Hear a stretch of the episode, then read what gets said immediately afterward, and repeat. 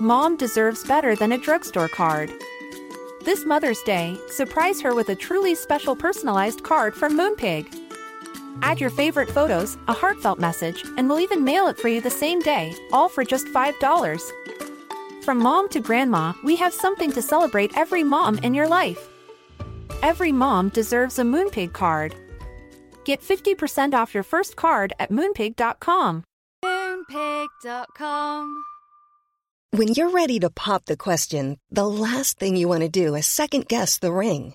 At Bluenile.com, you can design a one of a kind ring with the ease and convenience of shopping online. Choose your diamond and setting. When you find the one, you'll get it delivered right to your door. Go to Bluenile.com and use promo code LISTEN to get $50 off your purchase of $500 or more. That's code LISTEN at Bluenile.com for $50 off your purchase.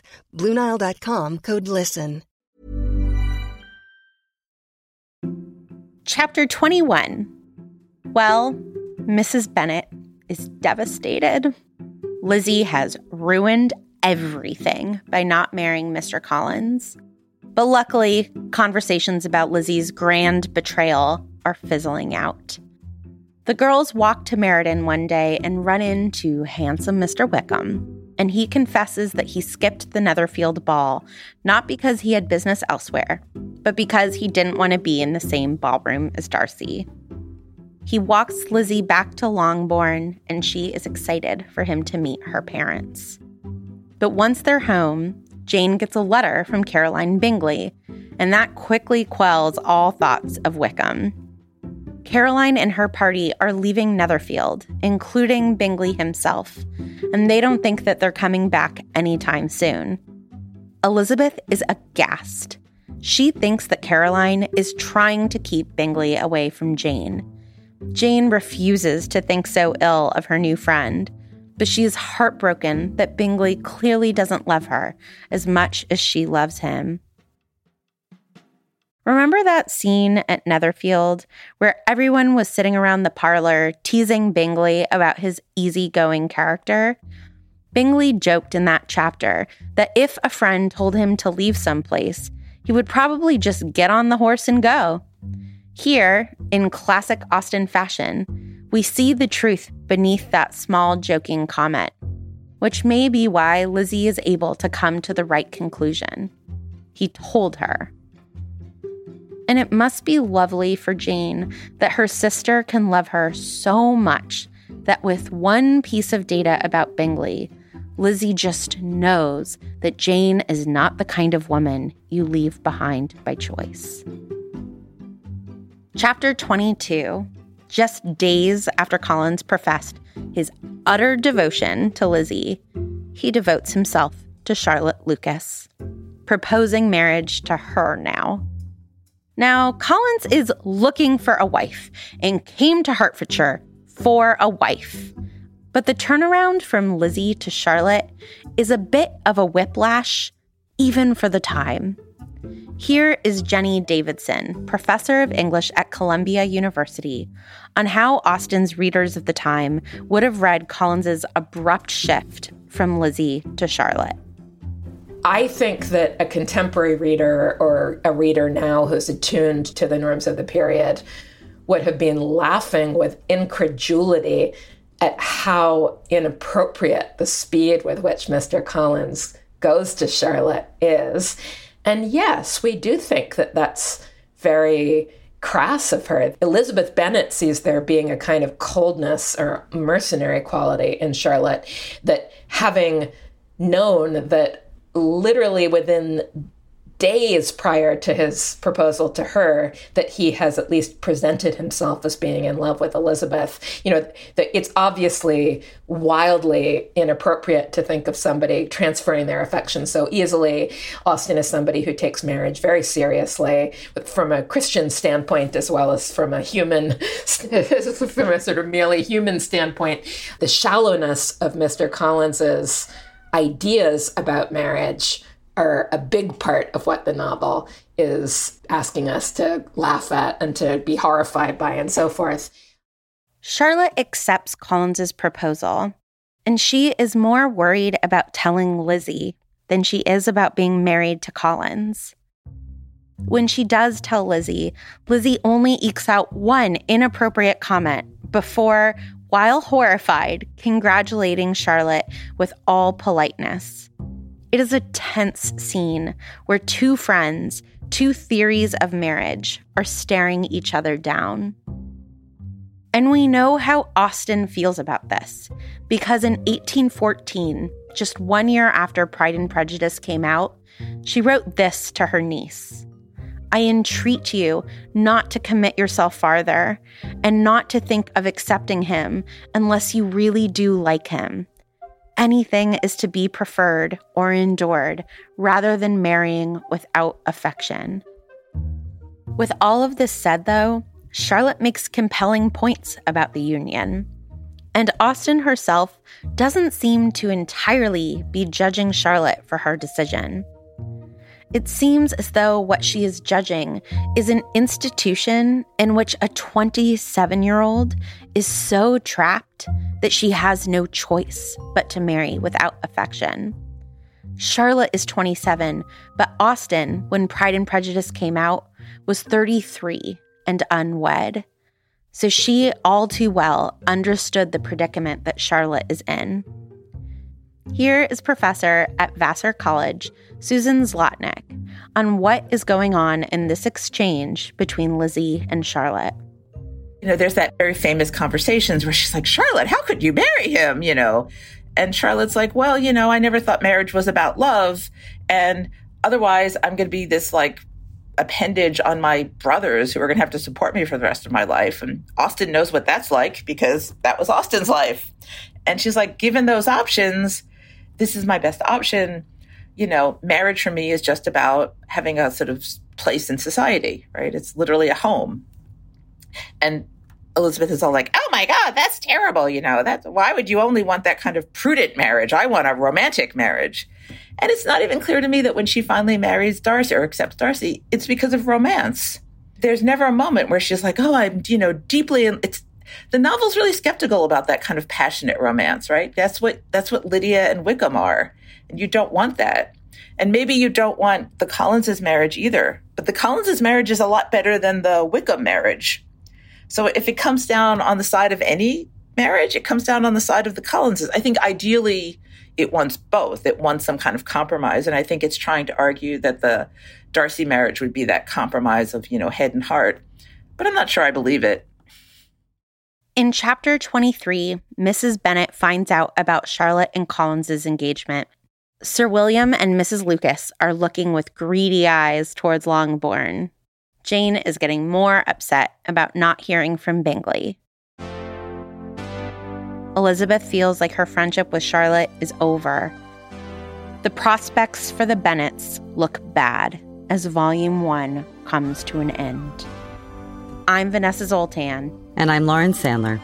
And this is live from Pemberley from Hot and Bothered.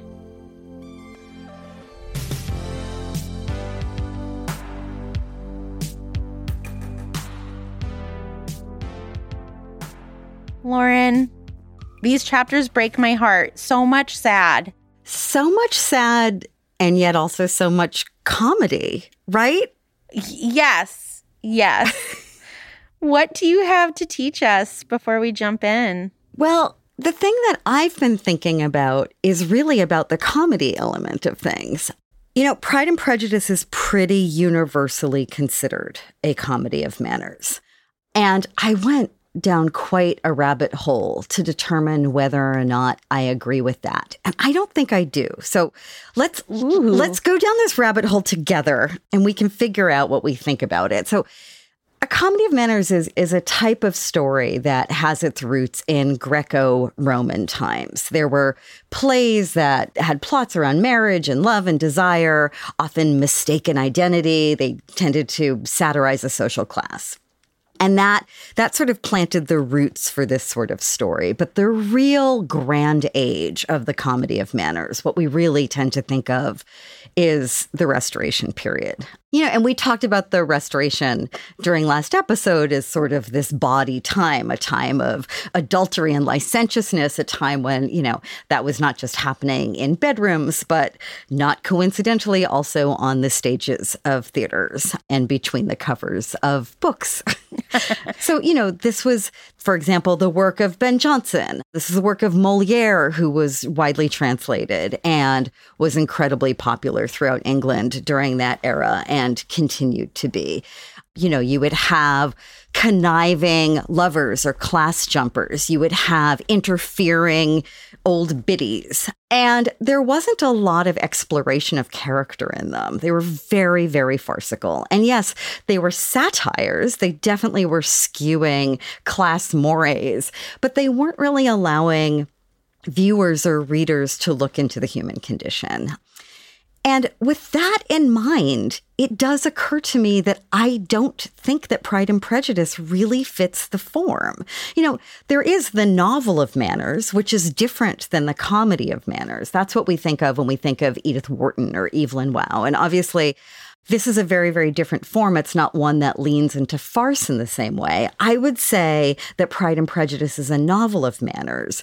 You know, Austen has so much more empathy for her characters. She has so much more interest in the circumstances that characters find themselves in. And as as you were saying, just before I started talking about comedy, the pain in that, right? These are things that really coexist in Pride and Prejudice. So, as much as Collins and Wickham may feel like sort of stereotypes in certain ways, right?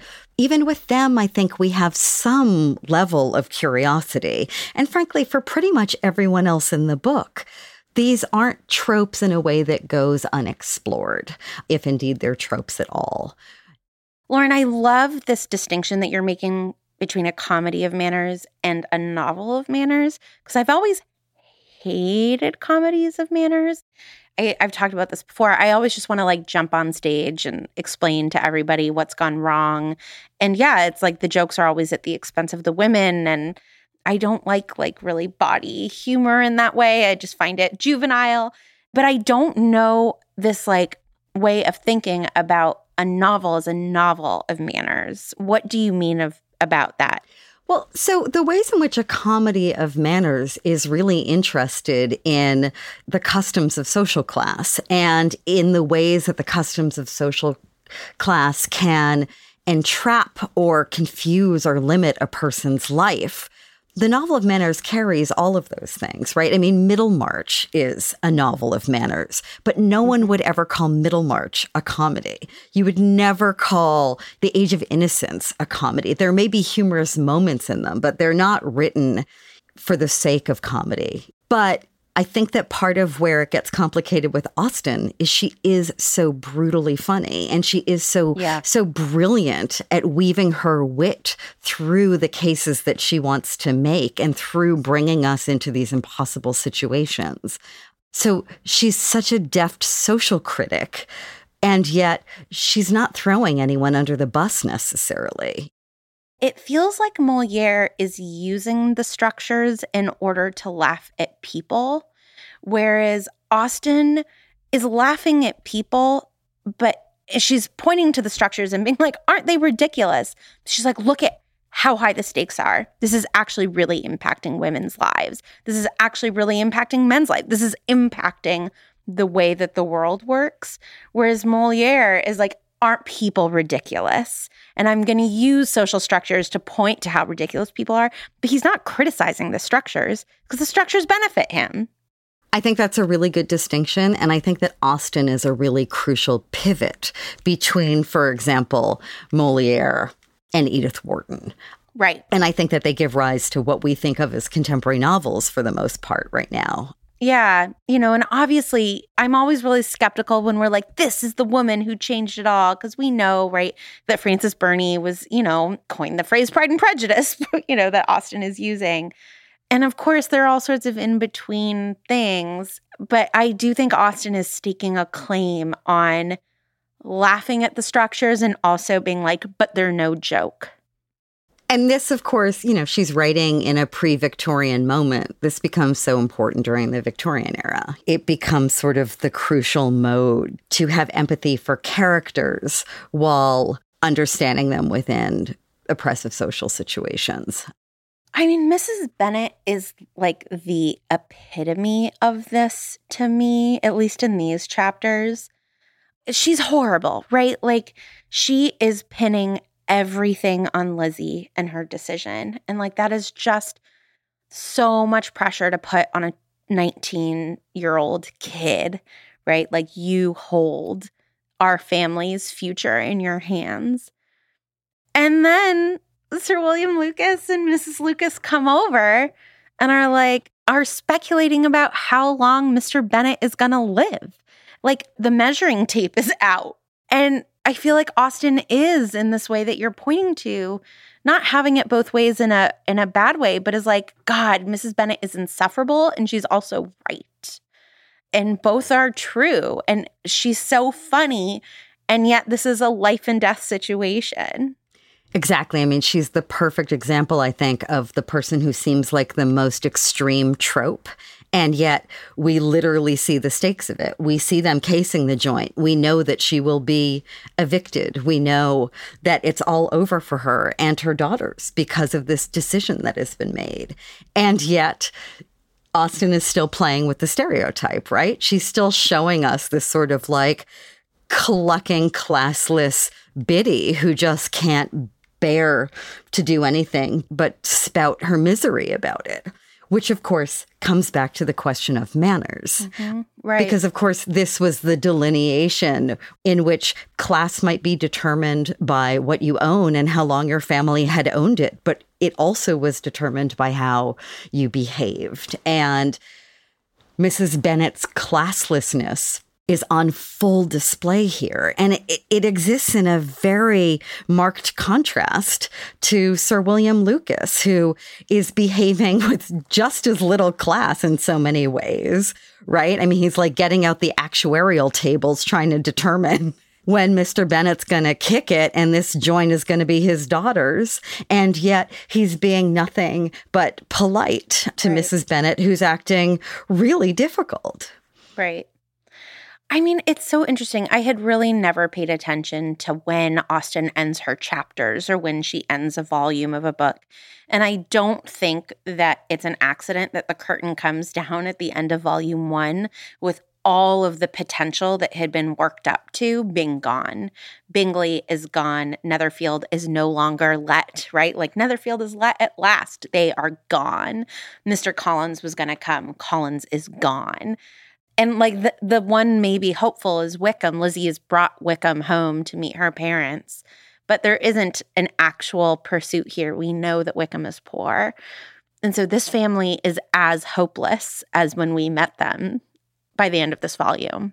And this is the first time that I really spent time reading very closely and feeling very freaked out by the very end of this volume, by the last sentence. So, the volume ends with Mrs. Bennet saying, Why should he have it more than anybody else? referring to Collins and the entail.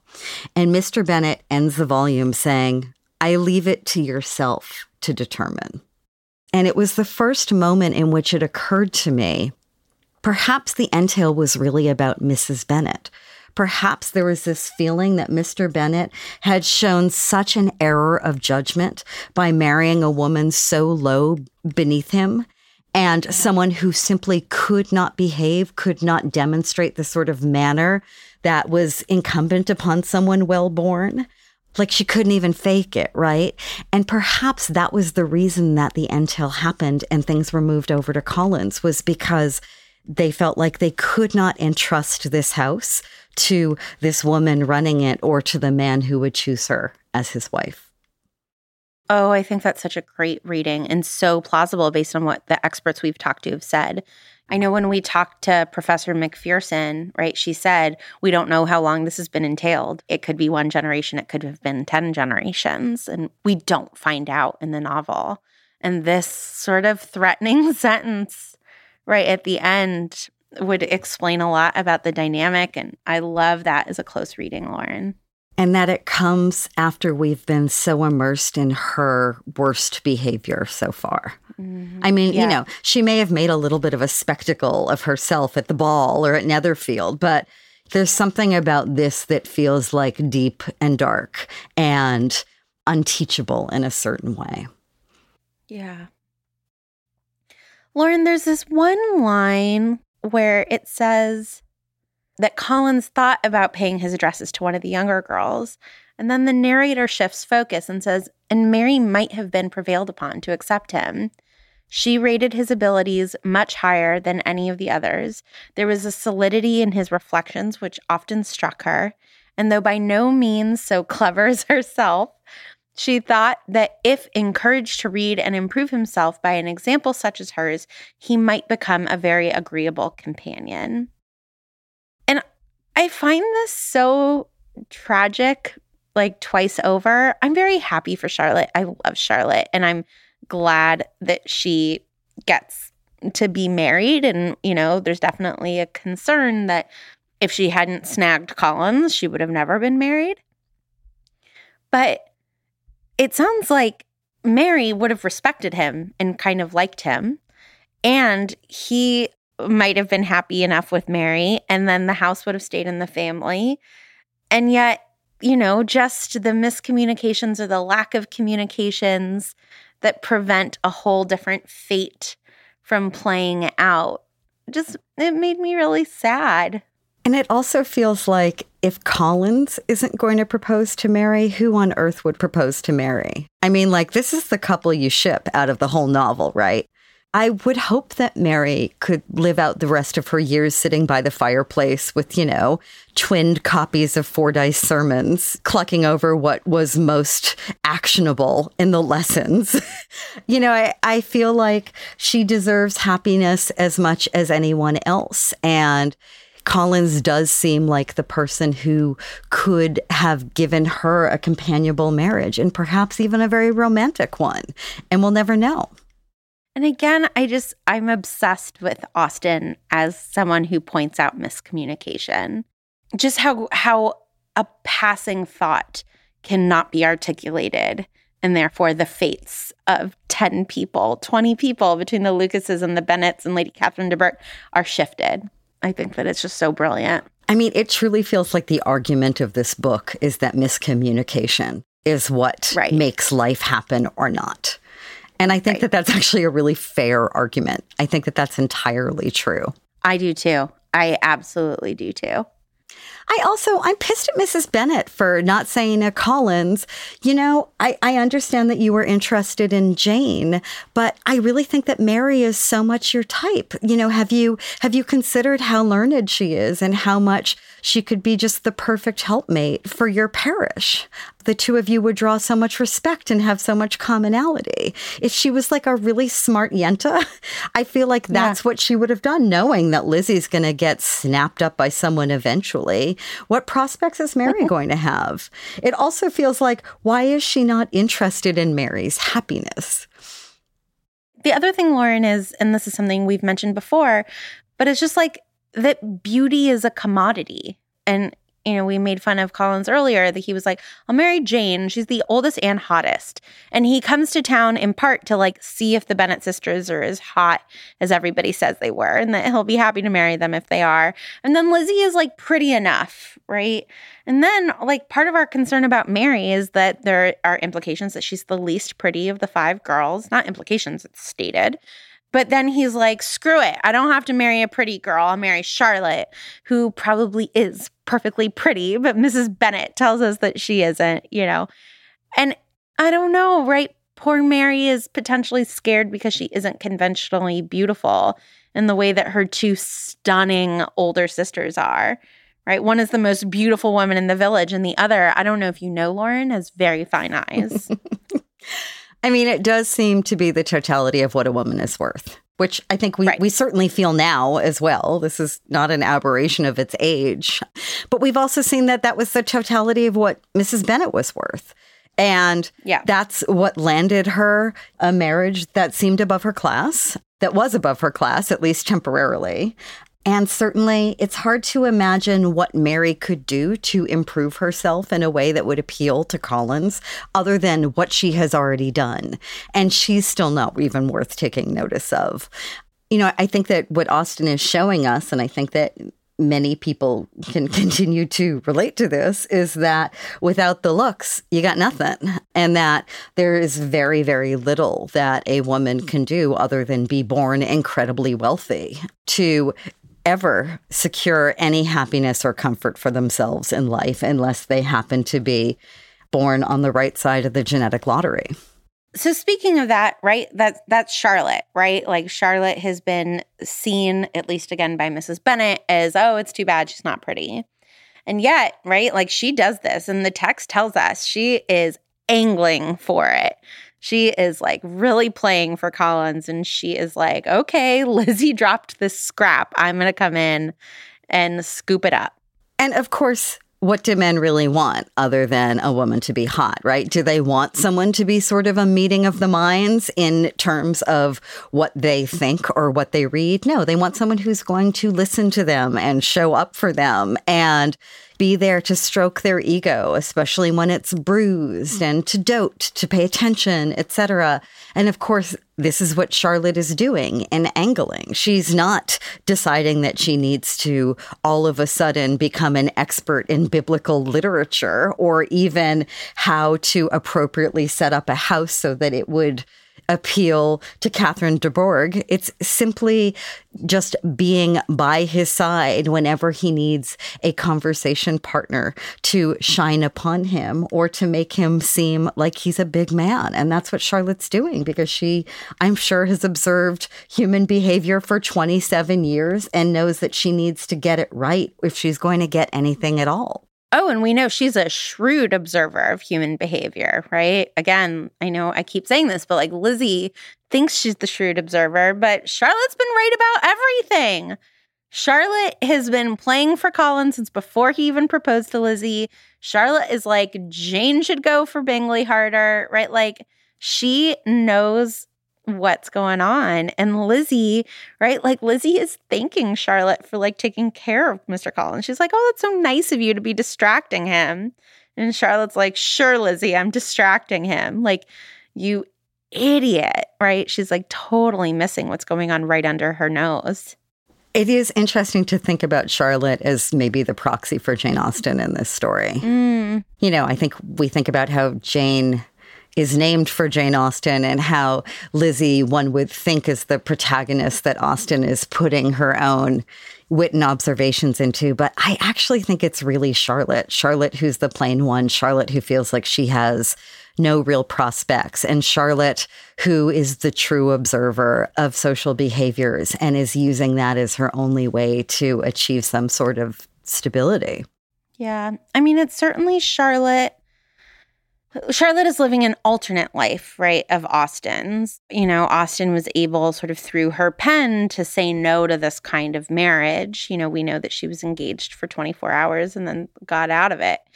But yeah, I think that this is like an alternate life of Austen's. If she couldn't write, this would have been the choice that she would have made.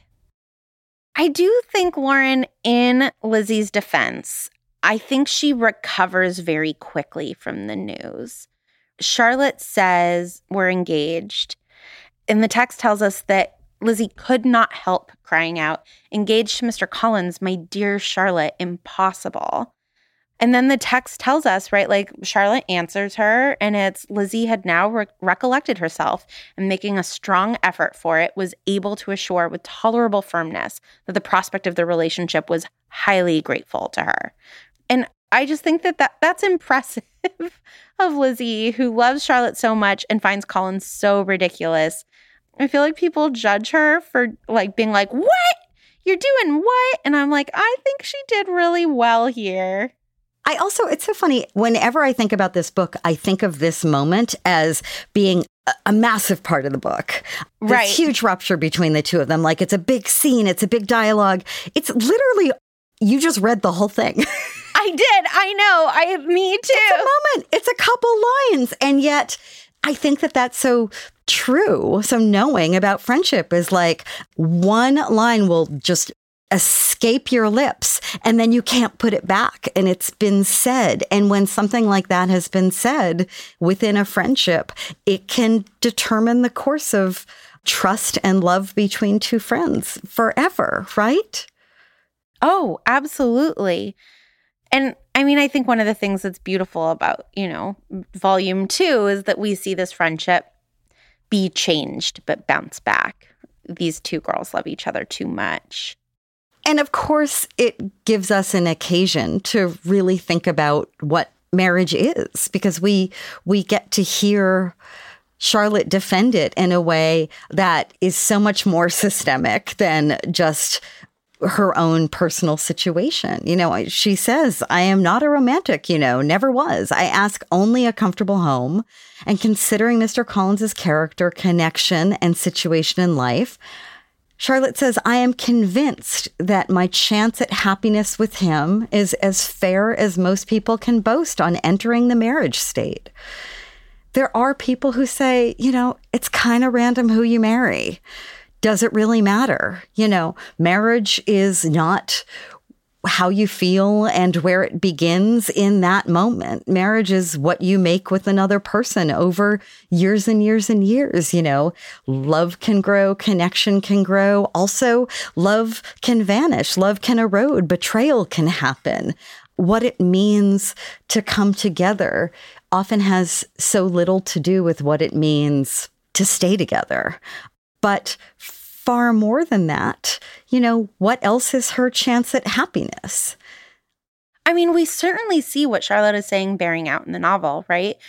Mr. Bennet and Mrs. Bennet married because he was into her, and that didn't work out great. And right, like she's just saying the way that marriage is in general, things don't tend to shake out necessarily based on how into people are at the beginning. Not to mention, like, one of the things that Charlotte is saying is like, I have observed that life is capricious. And I obviously disagree with her. I think that you have a better chance if to conjure what Austen said to her niece, like you have a better chance if you like and respect, you know, the person who you're going to marry.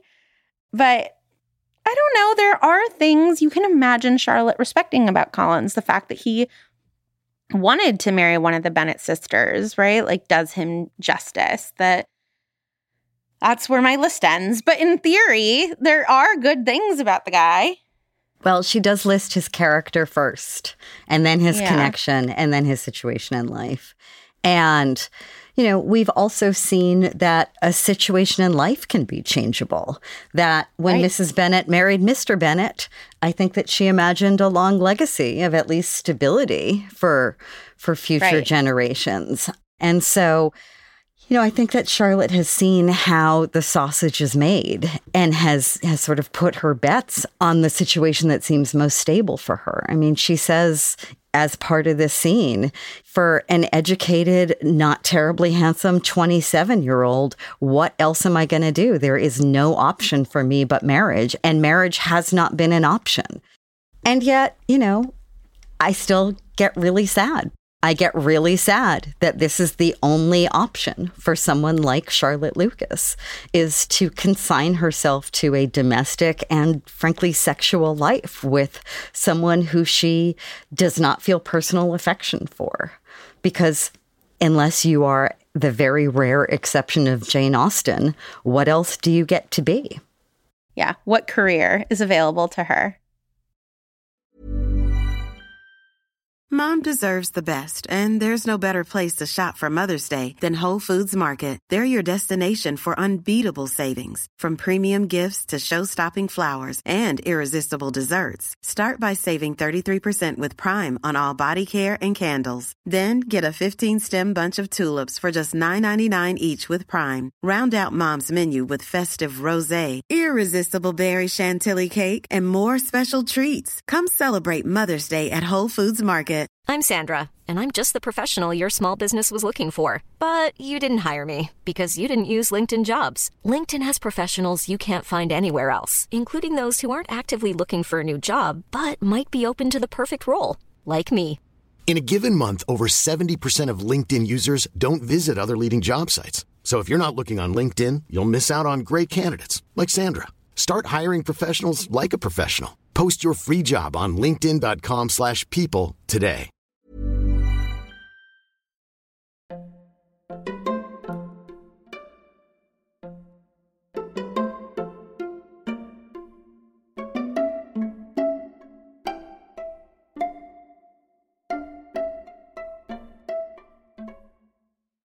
Lauren, we would be remiss, of course, if we did not speak about our beautiful Jane. Oh, Jane. I know. I feel like this is when we find out like Jane really does love Bingley. We've known until now that she's liked him, but she she's heartbroken by this and she's heartbroken by the Bingley sisters, by Mrs. Hurst and Caroline.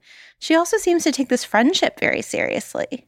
She's so not an operator. She's such an authentic person. She just, you know, she's led by feeling, and she's one of the very few people in this story who are. And I think we really, really feel it when we feel the hurt. I mean, of course, like, I'm so on Team Lizzie when it comes to thinking about Caroline. I just feel like, Oh, are you kidding me?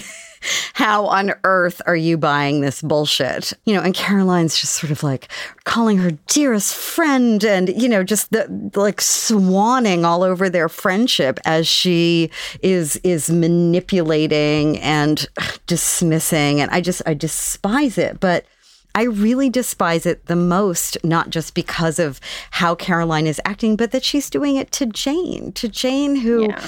you know, is just unabashed about her desire to see the best in people, which is something that Lizzie has warned us about. And we are really seeing it on full, full display here. I also think the insecurity is at play, right? She's like, maybe he just doesn't like me as much as I like him, which is just heartbreaking, right? Like, we, I feel like we've all been there. That's so hard. It is so hard. And, you know, I don't know how tremendously reassuring it is when Lizzie says, no, it's not that he doesn't like you. It's that you're not of the right social class. And he's Right. nouveau riche. And this is a family that is just class jumping like it's a pole vault, and you're going to hold him back. And so this is the way it works, honey. And it sucks, but we're going to find someone else for you. I mean, it's just, it's heartbreaking. Lauren, why do you feel like Caroline is performing this? Oh, I love you. I mean, it's more of the manners thing, right? This is how you perform class. You write the right things on the right piece of paper. But it's not like she's showing up to say goodbye and giving her dear friend a hug before they go off. She's sending this fancy little square of paper in which she's written all the air kisses that someone of her stature possibly could, or someone at least of her intended stature. And I love this nesting doll that Austen gives us of what happens with romantic love and friendship and how complicated it can be, right? We have Charlotte and Collins and Lizzie. We have Jane and Bingley and Caroline. We have Caroline and Darcy and Lizzie, and they're all sort of threaded together. And I feel like this is what so much of life is made up of is this sort of like jockeying and pretending and jealousy and strategizing and insecurity and heartbreak. And it's just all laid out in all of these relationships. And the thing that drives me up the wall is that Jane has no recourse, right? She can't text Bingley being like, hey, what's up? She can't write to Bingley, right? Like electronic devices aside. Like she is not allowed to go walking over and be like, knock, knock, what's going on?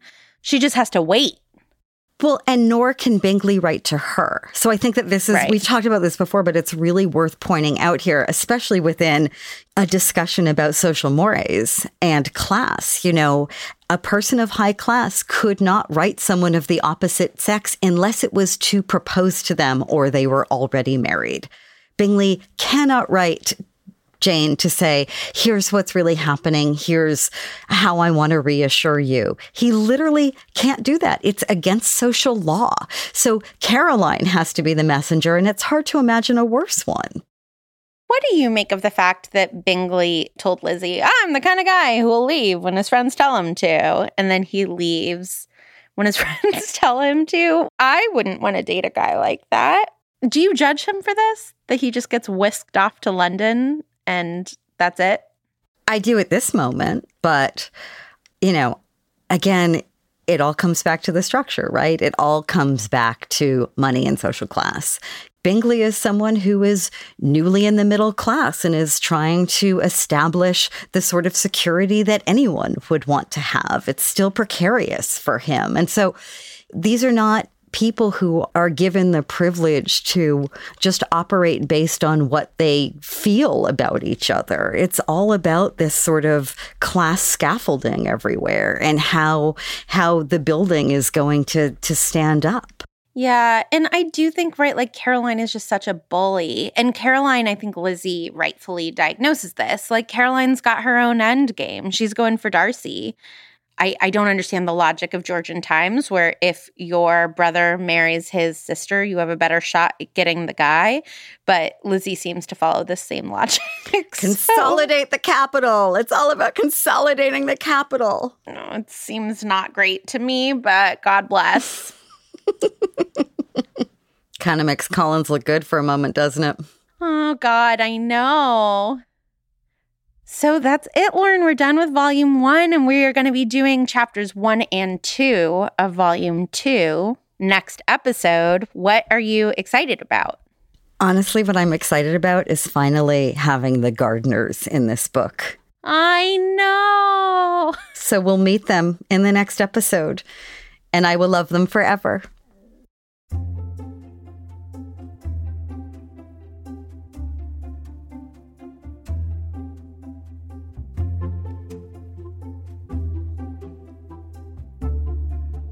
You know, we, we spent some time talking about how Charlotte is hard to love in certain ways, right? You know, she's plain, she's not attached to a big fortune.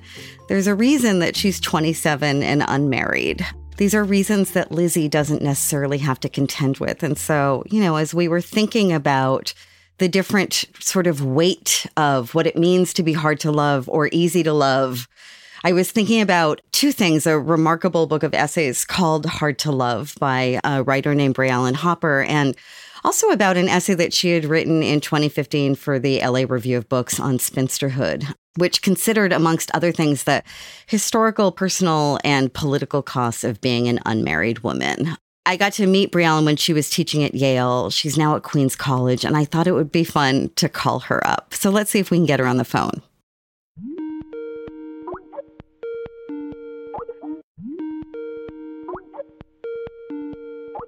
Hi. Hello.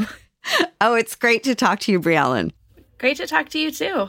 So, you know, we've really been thinking about so many of these ideas that you have really excavated. You know, we've been thinking about how how Charlotte is sort of in such a different spot from Lizzie. We've also been thinking about Mary and Mary's future, what it means to be the sister who isn't even on offer right now.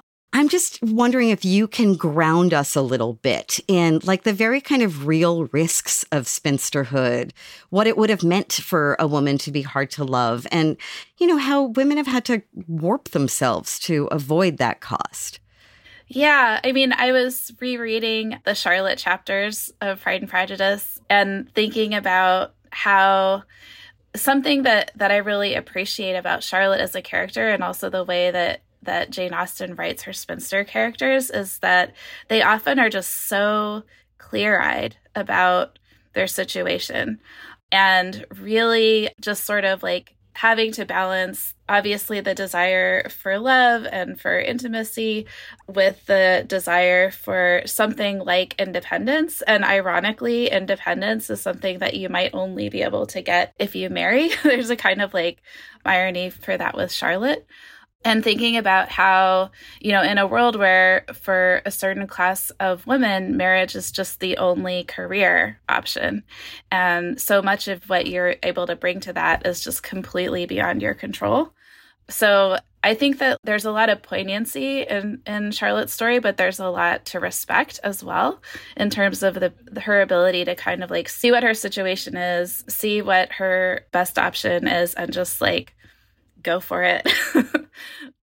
Can you tell us a little bit about how the threat of spinsterhood as a cautionary tale remains and how the danger of being an unmarried woman still sort of even in the most liberated feminist mind can feel like a dark possibility yeah i mean i think you know i came of age in the 90s and that was like the heyday of bridget jones which was just sort of um, obviously um, Bridget Jones is like a retelling, of, literally a retelling of Pride and Prejudice, and really just kind of like accepted in some ways this 19th century logic of spinsterhood where it was you know spinsterhood is, is the ultimate shame. And there was like a lot of irony in that retelling and it was um, playful but it was also captured the way that that this kind of category of the spinster the singleton there's like a kind of stigma to it. There's a kind of shame to it.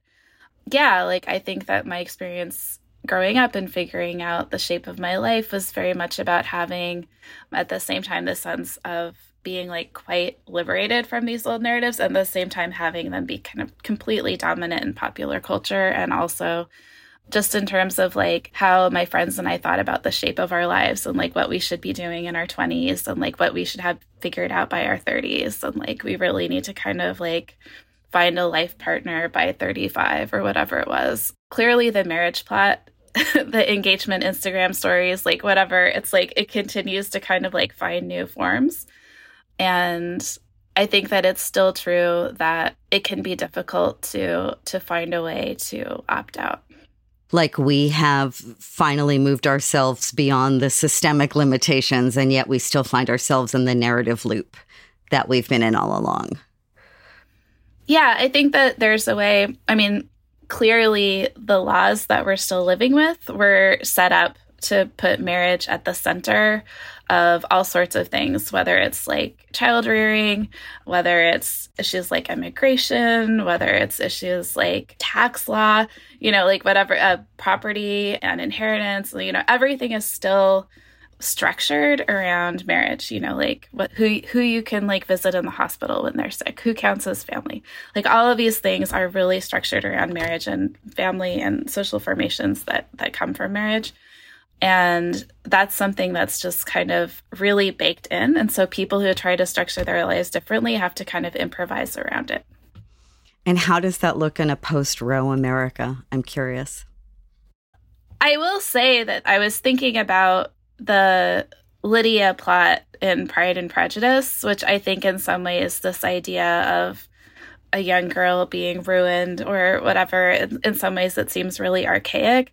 But when I think about stories in the news about like 16 year olds being judged too immature to have an abortion and thinking about like the kind of gravity and tragedy and, and um, like this idea of like the threat that adolescent girls face. I've been thinking about that in a in a new way.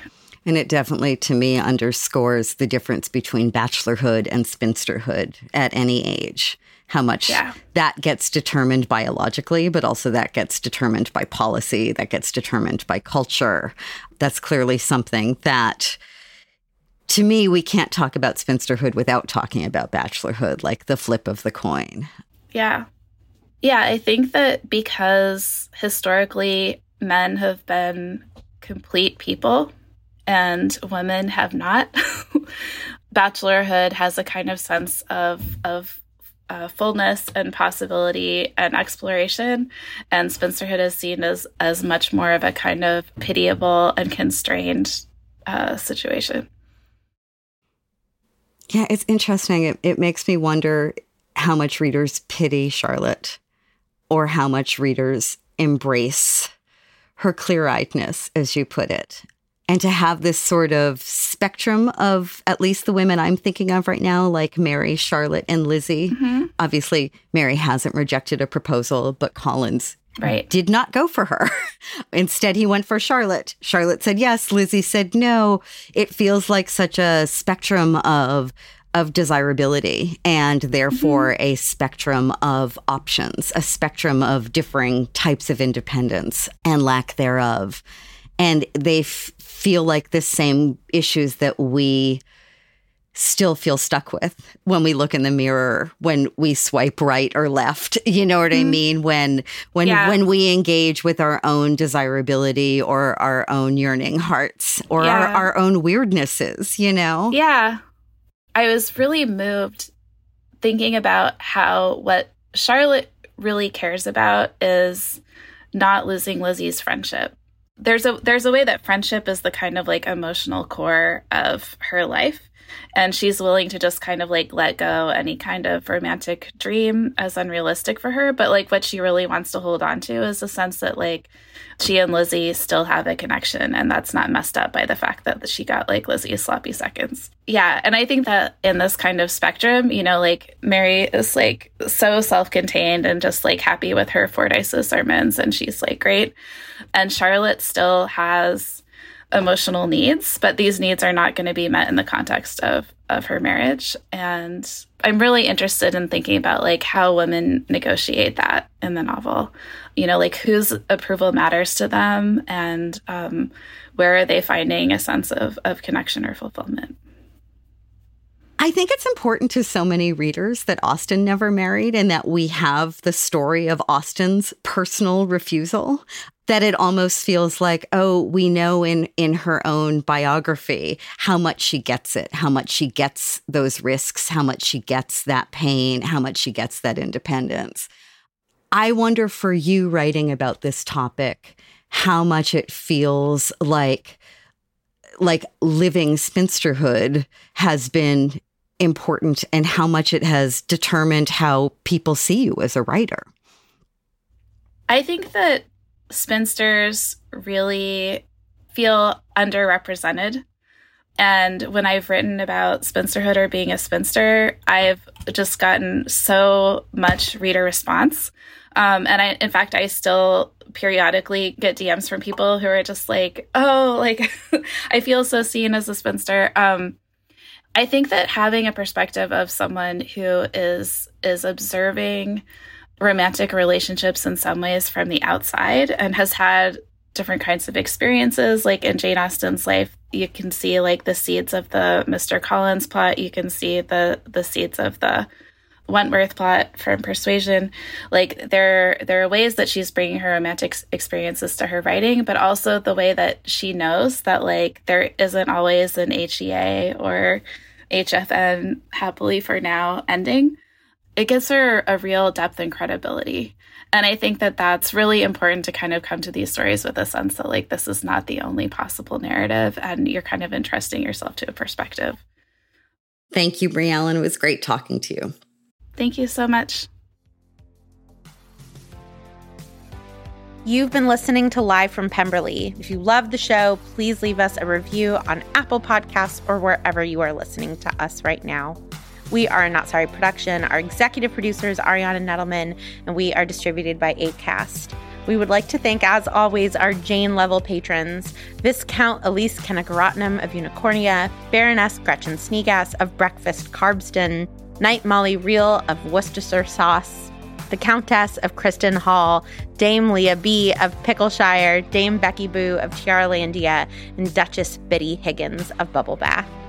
Thanks this week to Briallen Hopper, Jenny Davidson, and Susan Zlotnick for talking to us. You will hear more from them throughout our season. Thanks also to Lara Glass, Gabby Iori, AJ Uramas, Julia Argy, Nikki Zoltan, Stephanie Paulsell, and all of our patrons. Flexibility is great. That's why there's yoga. Flexibility for your insurance coverage is great too. That's why there's United Healthcare Insurance Plans. Underwritten by Golden Rule Insurance Company, United Healthcare Insurance Plans offer flexible, budget friendly coverage for medical, vision, dental, and more. One of these plans may be right for you if you're, say, between jobs, coming off your parents' plan, turning a side hustle into a full hustle, or even missed open enrollment. Want more flexibility? Find out more about United Healthcare Insurance Plans at uh1.com. Normally, being a little extra can be a bit much, but when it comes to healthcare, it pays to be extra And United Healthcare makes it easy with Health Protector Guard fixed indemnity insurance plans. Underwritten by Golden Rule Insurance Company, they supplement your primary plan, helping you manage out of pocket costs without the usual requirements and restrictions like deductibles and enrollment periods. So when it comes to covering your medical bills, you can feel good about being a little extra. Visit uh1.com to find the Health Protector Guard plan for you.